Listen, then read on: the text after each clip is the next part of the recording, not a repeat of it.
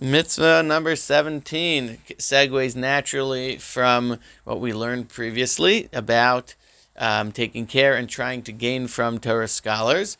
Number 17, the Torah tells us, Mipnei Seva Takum Vahadarta Pnei Zakin, very famous verse, that you should stand up from the elderly and show respect to the zakin. The way the Gemara understands this, explains this, is that there's a couple levels of this mitzvah. We're talking about showing respect to our elders and to those who are wise. This act of showing respect um, breaks down into a couple categories. One is an elderly person.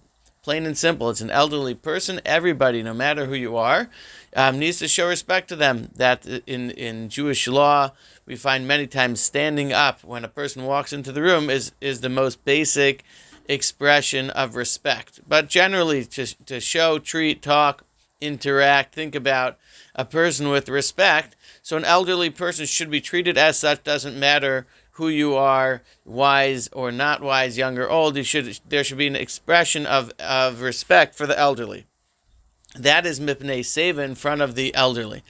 To show honor to the zaken, the Gemara understands the difference over here is Misha Kana Chachmet. This is someone who has attained wisdom. So over here we're talking, the Torah is telling us that besides for respect to the elderly, physically elderly, those who are elderly in their wisdom should be treated and given extra respect. Even within those who are wise, those who are wise, there's another breakdown, which is is this a generally learned person, a Torah scholar, or is it a Torah scholar from whom I personally gain?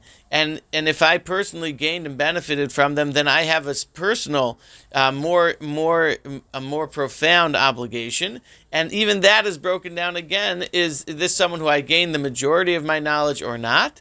Uh, what we would call it rov chachmas, or the majority of my knowledge, or even rabba muvak, my prime teacher. And, and as you go in different levels of personal connection, the obligation to respect them and appreciate them continues to deepen.